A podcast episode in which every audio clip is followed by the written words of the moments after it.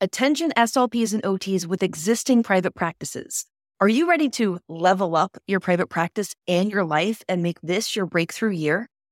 If so, join us for Make More in 2024, a free training offered on Thursday, March 21st at 8 p.m. Eastern to discover how to shift from clinician to CEO.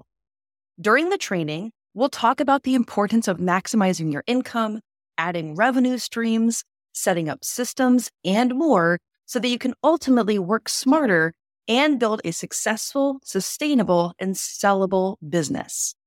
To sign up, just visit growyourprivatepractice.com backslash training. Don't miss the chance to learn how to effectively navigate the growth phase of the private practice journey. See you on the training. Today, I want to talk to you about how you can set up your private practice for success from the very beginning and what to do if you're already in private practice and things aren't going exactly how you imagined. Stay tuned. My name is Jena Castro Casbon. I am part of a group of private practitioners who have taken client care into our own hands. We are skilled clinicians who pride ourselves on providing high quality care to our clients and their families. We are fighting against productivity requirements, administrative red tape, and unnecessary restrictions. We started our own private practices to take control of our professional and personal lives, of our schedules, of our incomes, of our future. We work hard for our clients, but on our terms. We believe in helping others, but also helping ourselves.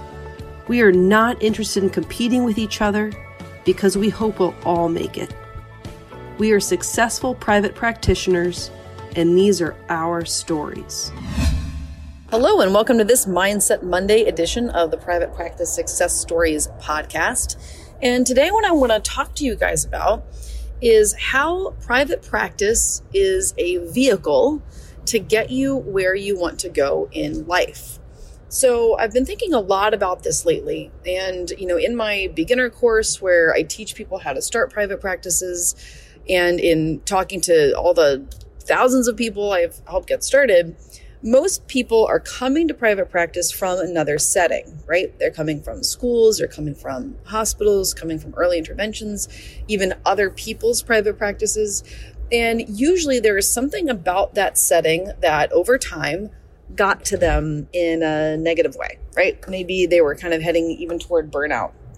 So things like having a really large caseload size or not feeling like they were in control of the therapy they were given, um, not getting raises or not being adequately paid for what they were doing, you know, all of those kind of things, too many meetings, you know, you know the drill. All those things that really weigh us down and make it so we're not able to do the best work that we can do, that we were meant to do, that we are meant to do with our clients. So when people are thinking about private practice, one of the exercises I lead people to in the Start Your Private Practice system is thinking about what are you moving towards and what are you moving away from? And earlier I said the word vehicle. So I want you to actually think about this like a car, okay? So when thinking about private practice, what do you want to go away from? What are you driving away from when it comes to your old job setting? Is it that you, you know, want to get away from micromanaging bosses? Do you want to get away from not having enough um, like flexibility with your schedule or vacation time? Or, you know, do you want to get away from working with clients that you don't really love working with, right? Maybe their diagnosis or their the treatment that you do just doesn't like light you up, right? So what are the things you want to get away from? And also think about driving your car, your vehicle, your private practice vehicle toward what you want. Do you want more time with your family? Do you want a more flexible schedule? Do you want to earn more money, right? That's okay to admit. What do you want? Do you want to only work with one population? Is your primary population that you love the most, you know, people with high functioning autism? And that's all you want to do, right? Let's help you find a way to drive your private practice vehicle toward those people, right? So I really want you to be starting to think about what are you moving toward? And make sure that when you do start your private practice, that you are creating a new job for yourself that you love. That's the whole point. If you're trying to get away from something that you didn't love, please don't accidentally create your own private practice in some of the same ways that you didn't like before, right? Structure your private practice in a way that is going to be to work for you, right? Another thing I have people think about is their why, right? Why are you interested in private practice? Why are you why are you choosing this for yourself and your family and everything else? And please make sure that from the beginning you have that in mind and you are building this practice around that. And if you are already in private practice and you lost sight of that, now is the time to recorrect that. Now is the time to figure out, you know, I got into this whole thing so I could spend more time with my family and oh no, I'm working too long hours or I'm, you know, doing billing on the weekends. Well, figure out a way out from that, right? Hire someone else to do your billing.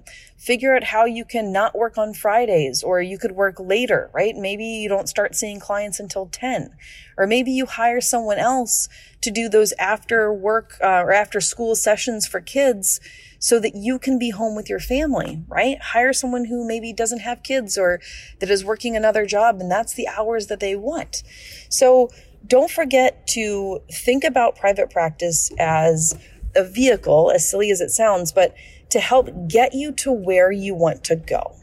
And if you're just starting out and you're learning how to do this, please make sure that you're setting things up right from the beginning and if you already are in private practice, you have an established private practice, but you lost sight of where you were going, now is the time to pivot and redirect yourself to where it is that you actually want to go.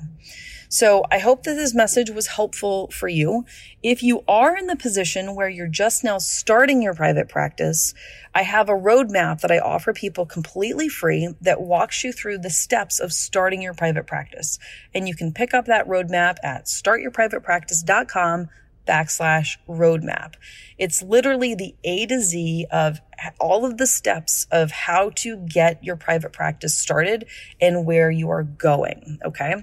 And for those who are already in private practice, who are maybe the people who need to, you know, kind of think about where they are now and think about whether or not that's where they want to be.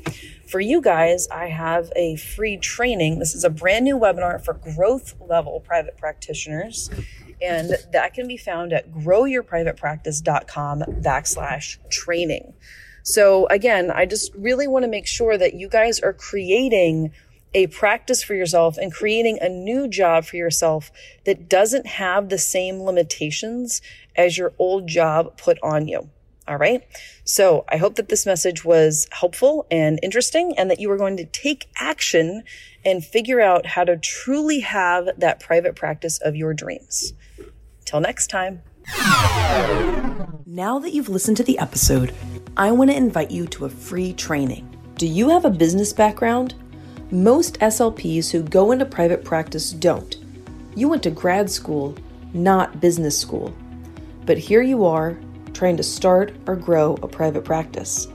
The good news is, business skills can be learned, and I want to help you make solid decisions on how to start and grow your private practice so you can serve your community and build a legacy while doing therapy on your own terms, in your own time, and yes, make more money.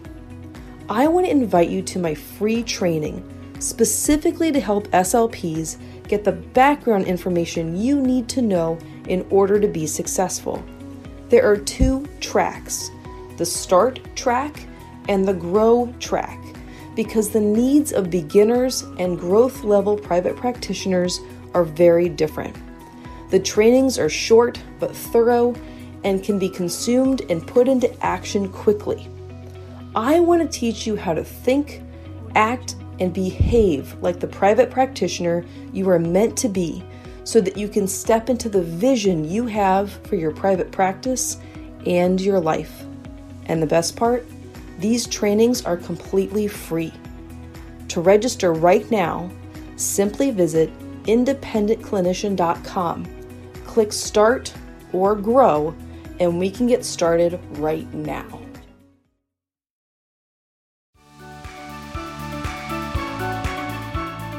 Well, this episode might be over, but we don't have to say goodbye. Head on over to independentclinician.com for resources that will help you at each stage of your private practice journey. If you're on Instagram, let's connect. Follow me and send me a DM. I'm at Independent Clinician. And if you're on Facebook, make sure that you join the SLP and OT Private Practice Beginners Facebook group. All right, off to help more regular SLPs and OTs become successful private practitioners. Let me know if I can help you too.